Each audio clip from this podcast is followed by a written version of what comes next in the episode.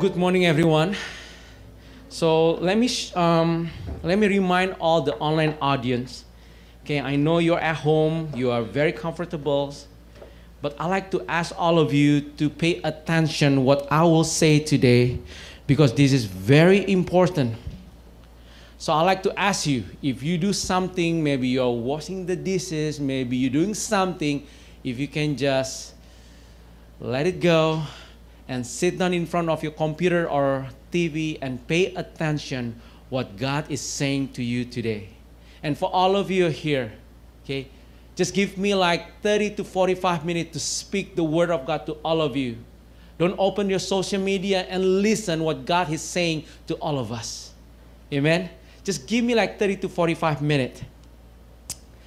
So here the title of my sermon today be the community. So there's no doubt that when we read and study the New Testament, we find pictures of a profound community. And these communities consist of followers of Jesus Christ. And they did more than just gather on every Sunday, but they also spent time in one another homes, breaking bread and sharing life. These early Christians model their communities to what Jesus taught them. Jesus exhorted the disciples to practice community. After humbling himself, Jesus washed uh, disciples' feet and said this You also ought to wash one another's feet. And Jesus continued by giving the commandment just as I have loved you, you also are to love one another. Jesus valued community. That's why the title of my sermon today, Be the Community. You know, we don't have to be Christians long to be disappointed by Christians community. You know, when we look at our own community, our local church, our gatherings, the reality can seem far from our expectation. You know, we expected the friendship will be deeper. We hope the people will be more welcoming. We wanted the church will be more like Christ. You know, you know, we like the ministry that would fill the need of our personal need. And we thought the pastor would remember our name. You know, uh, last week we had a youth conference. You know, I called one of the youth Adele, although her name is Phoebe, all day. And every time Phoebe, I call Adele, Phoebe look at me like, uh-uh, I'm not, I'm not Adele, I'm Phoebe. Throughout the day, guys. Maybe we thought like, oh, the pastor should remember my name.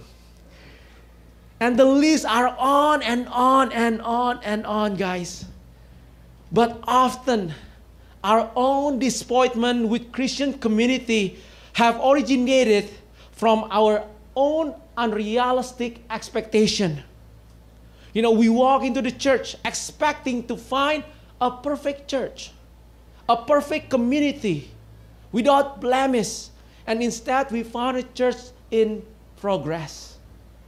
You know, we wanted a place where all our needs to be met. You know, connections, spouse, love, acceptance, all kind of things. But we got only part of it. And some Christians take community flaws as a license to flee. You know, they move from church to church, gathering to another gathering in search of community with fewer flaws. You know, other Christians may stay with their communities, but they have exchanged warm affection with mere tolerance. You know, yeah, I'm here because my parents is here. Yeah, man. You know, the church did so much for me in the past, so I'm here just to show my face. So all these Christians stay at the church, but their souls and their mind are not at the church. So today, I want to speak about this issue. I want to speak about this thing. What should we do if we are not experiencing the kind of community we wanted? So, what we should do? And Apostle Peter gave us five callings to every Christian who live in imperfect community. So five callings to every Christian who live in in imperfect community. Let's read 1 Peter 3 verse 8. 1 Peter 3 verse 8. Finally, all of you, all of us should be of one mind.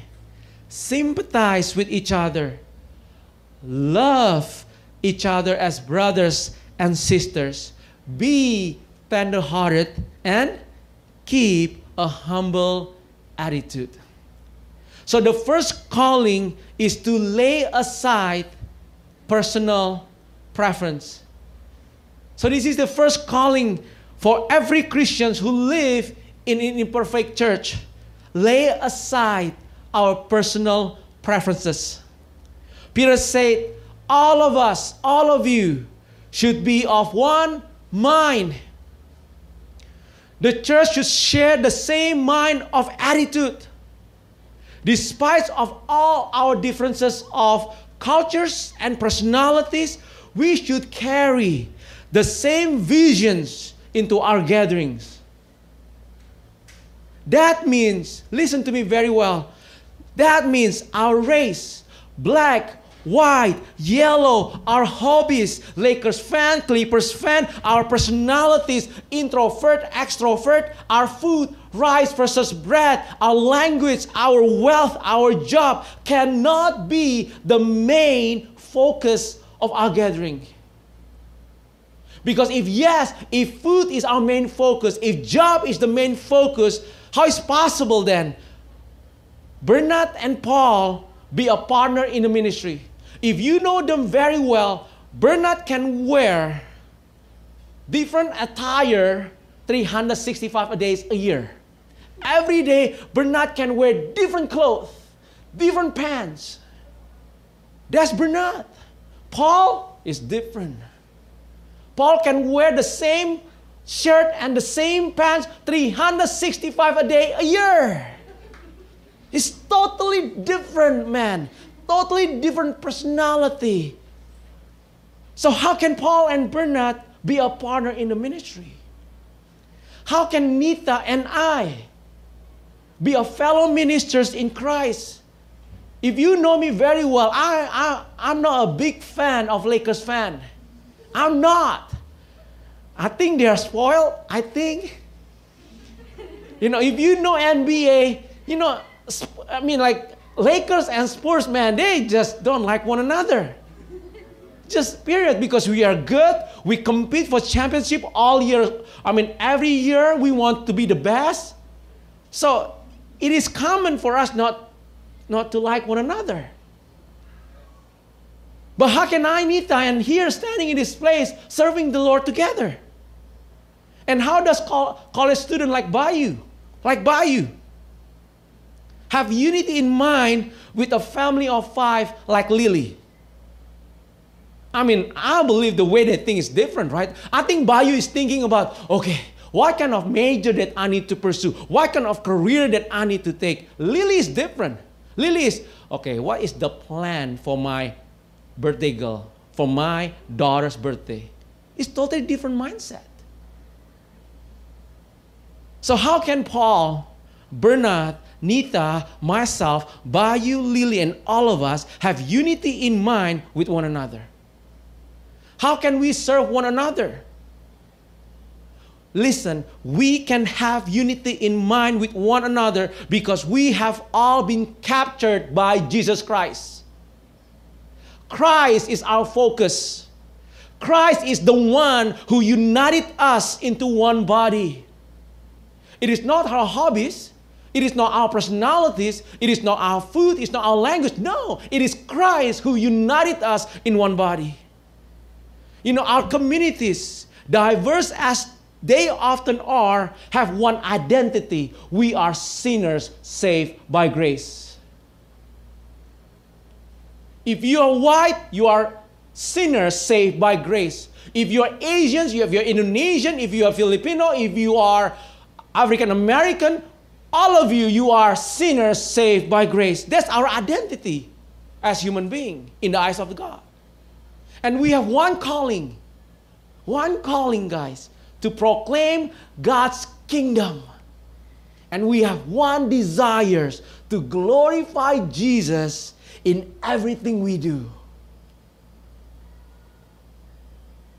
Often, disappointments over our communities, over our church happen because we have lost sight of these visions and put emphasis on our personal preference than Christ's commandment. We began to see our church, our gatherings based on how well it meets my personal need rather than how well it glorifies Jesus Christ. But we should remind ourselves today of God's visions of our community for our church. We must lay aside personal preferences in order to glorify Christ with one mind. Relationships are deeper and richer when our ultimate focus is in Christ and not the other things.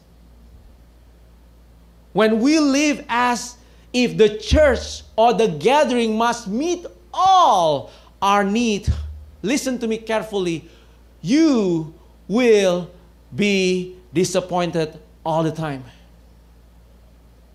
Let me say it again. If you come to church and expect the church will fill all the need of your life, you will be regularly disappointed.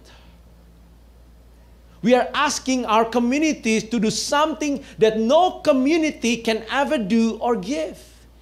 Even Amazon cannot sell all kind of things, right? Focus on Christ, people. Lay aside our personal preferences. That is the first calling for all Christians who live in the imperfect community.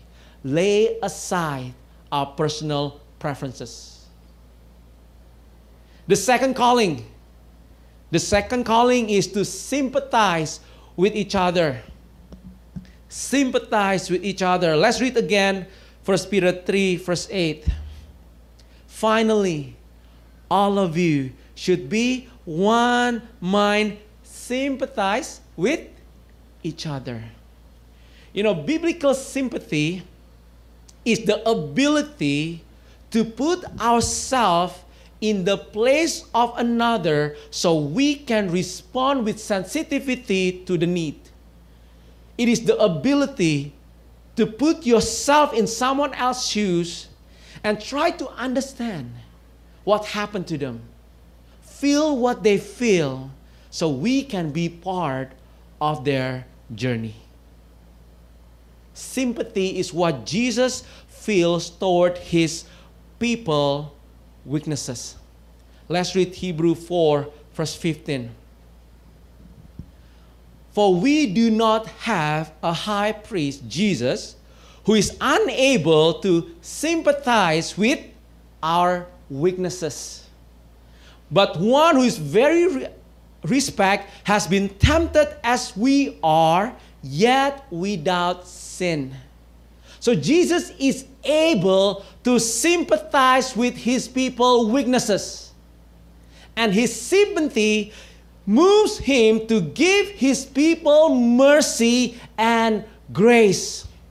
Let's continue. First Hebrew 4, verse 16. He said, Let us then with confidence draw near to the throne of grace, draw near to Jesus, that we may receive mercy and find grace to help in times of need. So Jesus is able to sympathize with our weaknesses. And not only that, his sympathy moves all of us to find mercy and grace.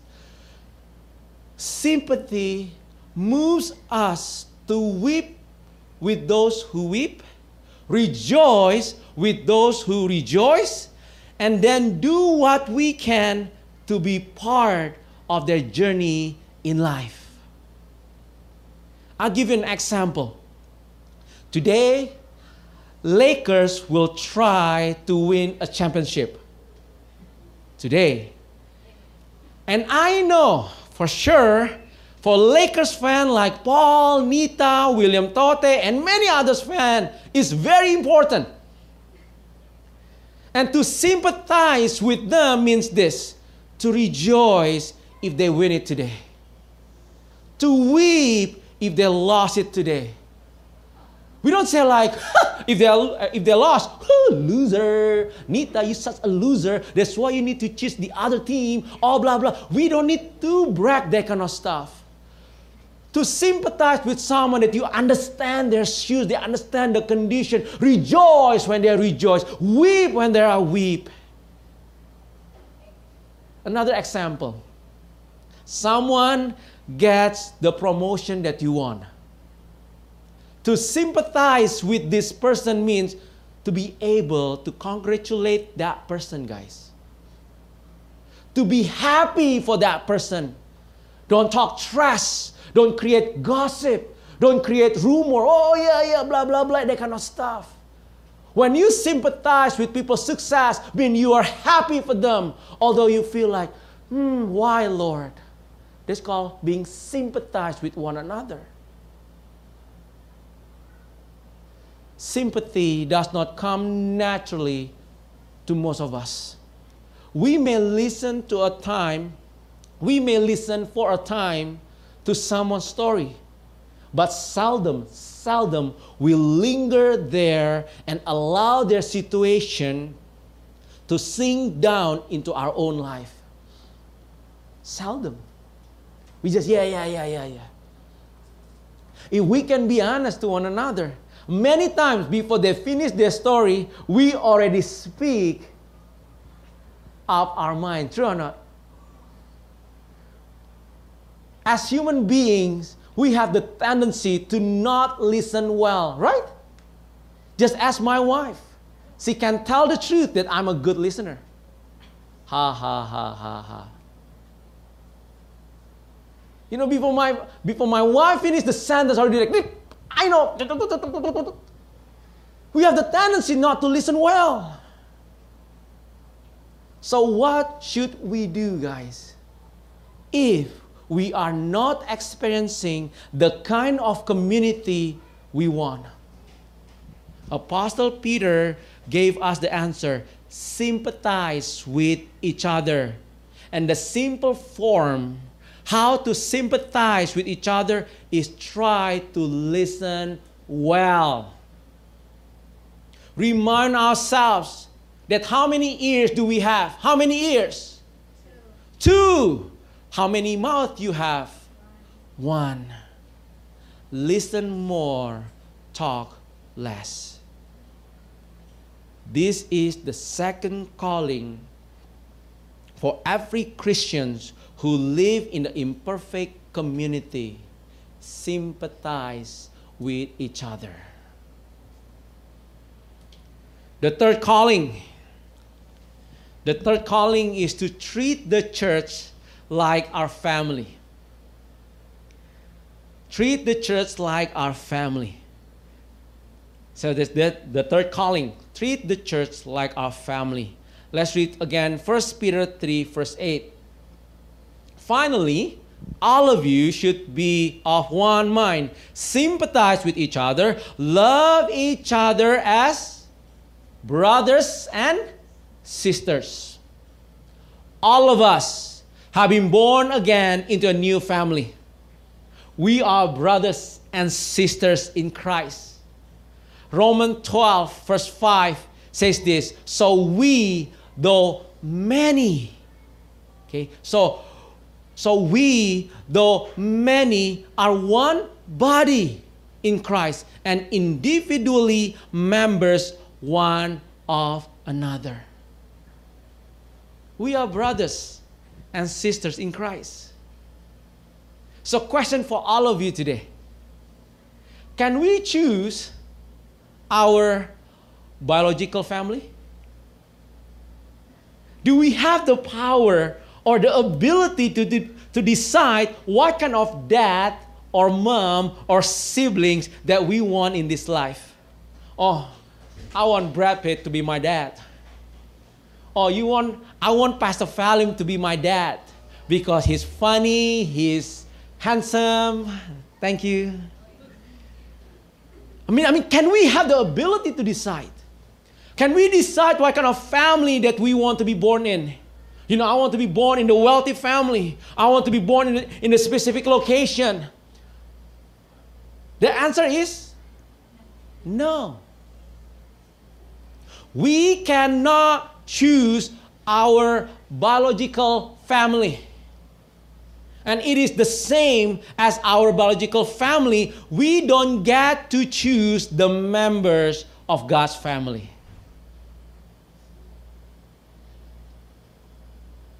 God just welcomes all of us into this wonderful, unusual, and sometimes frustrating collection of mothers and fathers and brothers and sisters and children like Maddie sometimes. And then tell each one of us, love one another. Apart from the blood of Jesus Christ that binds us together, many of us have little in common. Right?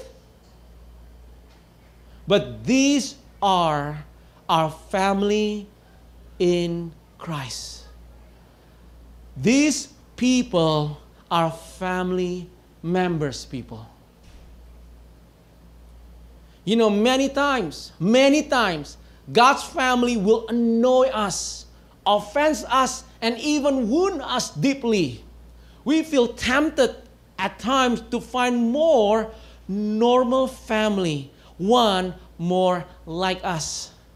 But precisely at that point, we have the opportunity to practice Jesus' commandment love each other as brothers and sisters. This is the calling of every Christian who lives in the imperfect world, in the imperfect community, in the imperfect church. Treat the church like your own family. Our biological family can have some pretty serious conflict, right? And exchange some harsh word. But it is very rare that family breaks up over it. True or not? I'll give you an example. You know, I fought with my mom many times. Oh man, when when I fought with my mom, it's crazy. Seriously. Like for me, because like I, need to, I want to be honest with all of you because uh, you know, the lack of patience in my part. You know, for me, sometimes it's just like, oh, mom, mom, I don't want to hear it. You know, I say something stupid, I'm, I say something very harsh to her, but after I cooled down and I realized, man, Val, why are you so stupid? If you can just listen to your mom, she just needs you to be her friend. Just listen well. She doesn't want just complain. He just want you to listen. Just shut up and listen. You're so stupid, Val. Why you need to say that kind of stuff to her? And I came to her, Mom, forgive me. I'll do better next time.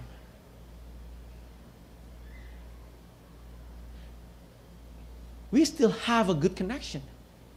She's still, she's still, I mean, my mom's still my mom. And I'm still her son. That's family, guys.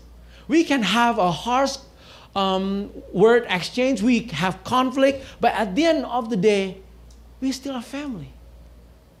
Same thing with all of us here. Yes, sometimes we say something stupid. I hurt you intentionally or unintentionally. But let's learn to love one another like brothers and sisters because the blood of Jesus Christ binds us together as a family of God.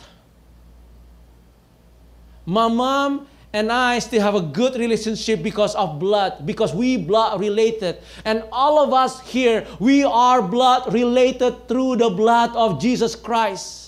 So we when we have conflicts, let's solve it as a brothers and sisters. Let's learn how to forgive well. Don't say, "Oh, I'm done. I'm moving out. I'm looking for other church." That's the third calling for all of us, guys. Treat our church like our family. The fourth calling is to have compassion toward the hurting. The fourth calling is to have compassion toward the hurting.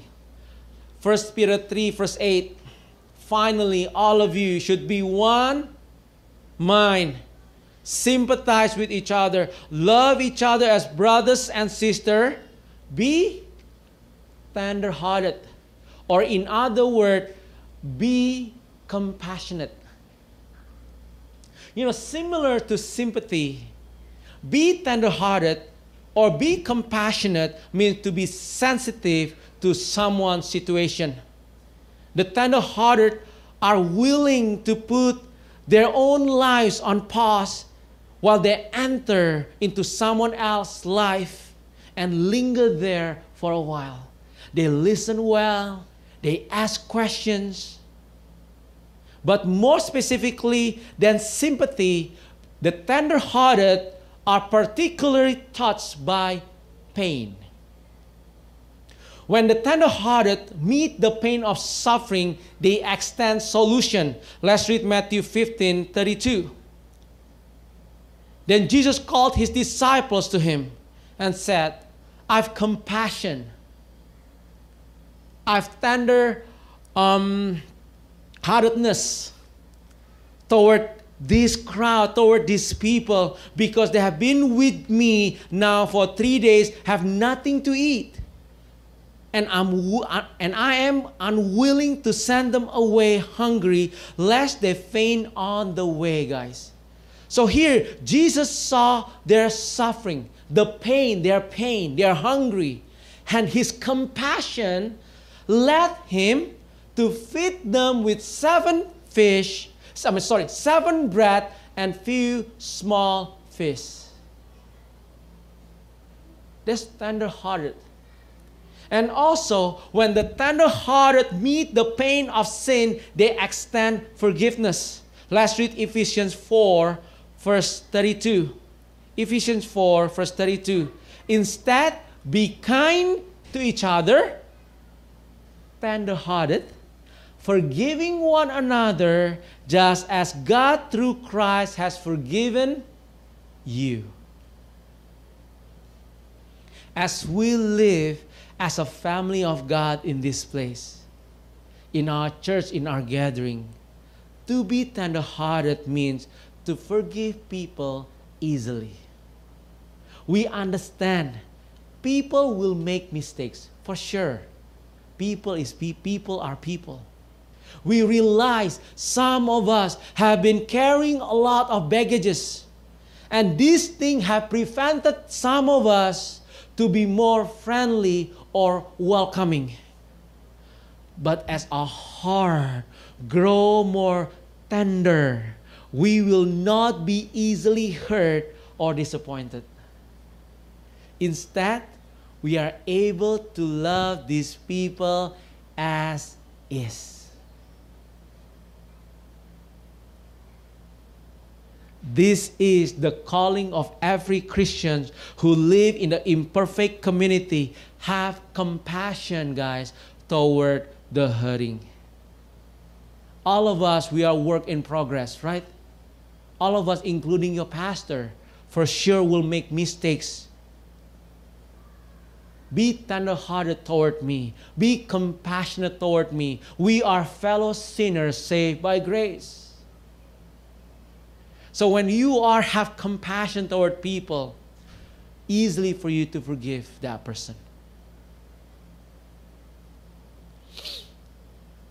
The fifth, the last calling is to have humility.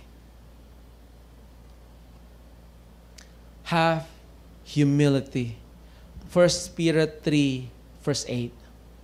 Finally, all of you should be one, should be of one mind, sympathize with each other, love each other as brothers and sisters, be tenderhearted, and keep a humble attitude. What does it mean to have humility? To keep a humble attitude. It means we believe the best about each other. When I see Brian, when I see William, when I see Bayu, when I see Chandra, when I see Paul, when I see Nita, I see the best out of their life. I don't see, oh, Nita, Lakers fan. Wish. Spoiled and childish. I'm just kidding. We see her. I see her the best out of her. It also means we are slow to speak and quick to listen. It means we plan of how we might do our brothers and sisters good. So we plan how can I treat you good? How can I be the best friend of you? How can I serve you well? We plan it that way. That's called to have humility. And it also means we come to church ready to serve one another. We don't come to church with mentality, serve me. If not, I'm leaving the church. No. To have humility means we never think anyone is too low for us to love, to serve, and to honor.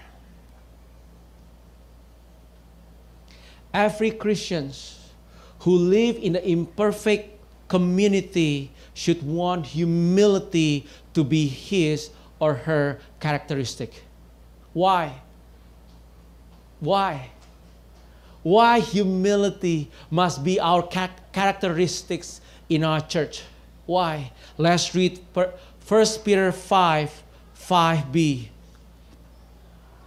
And all of you, dress yourself in humility as you relate to one another. For God opposes the proud and give grace to the humble.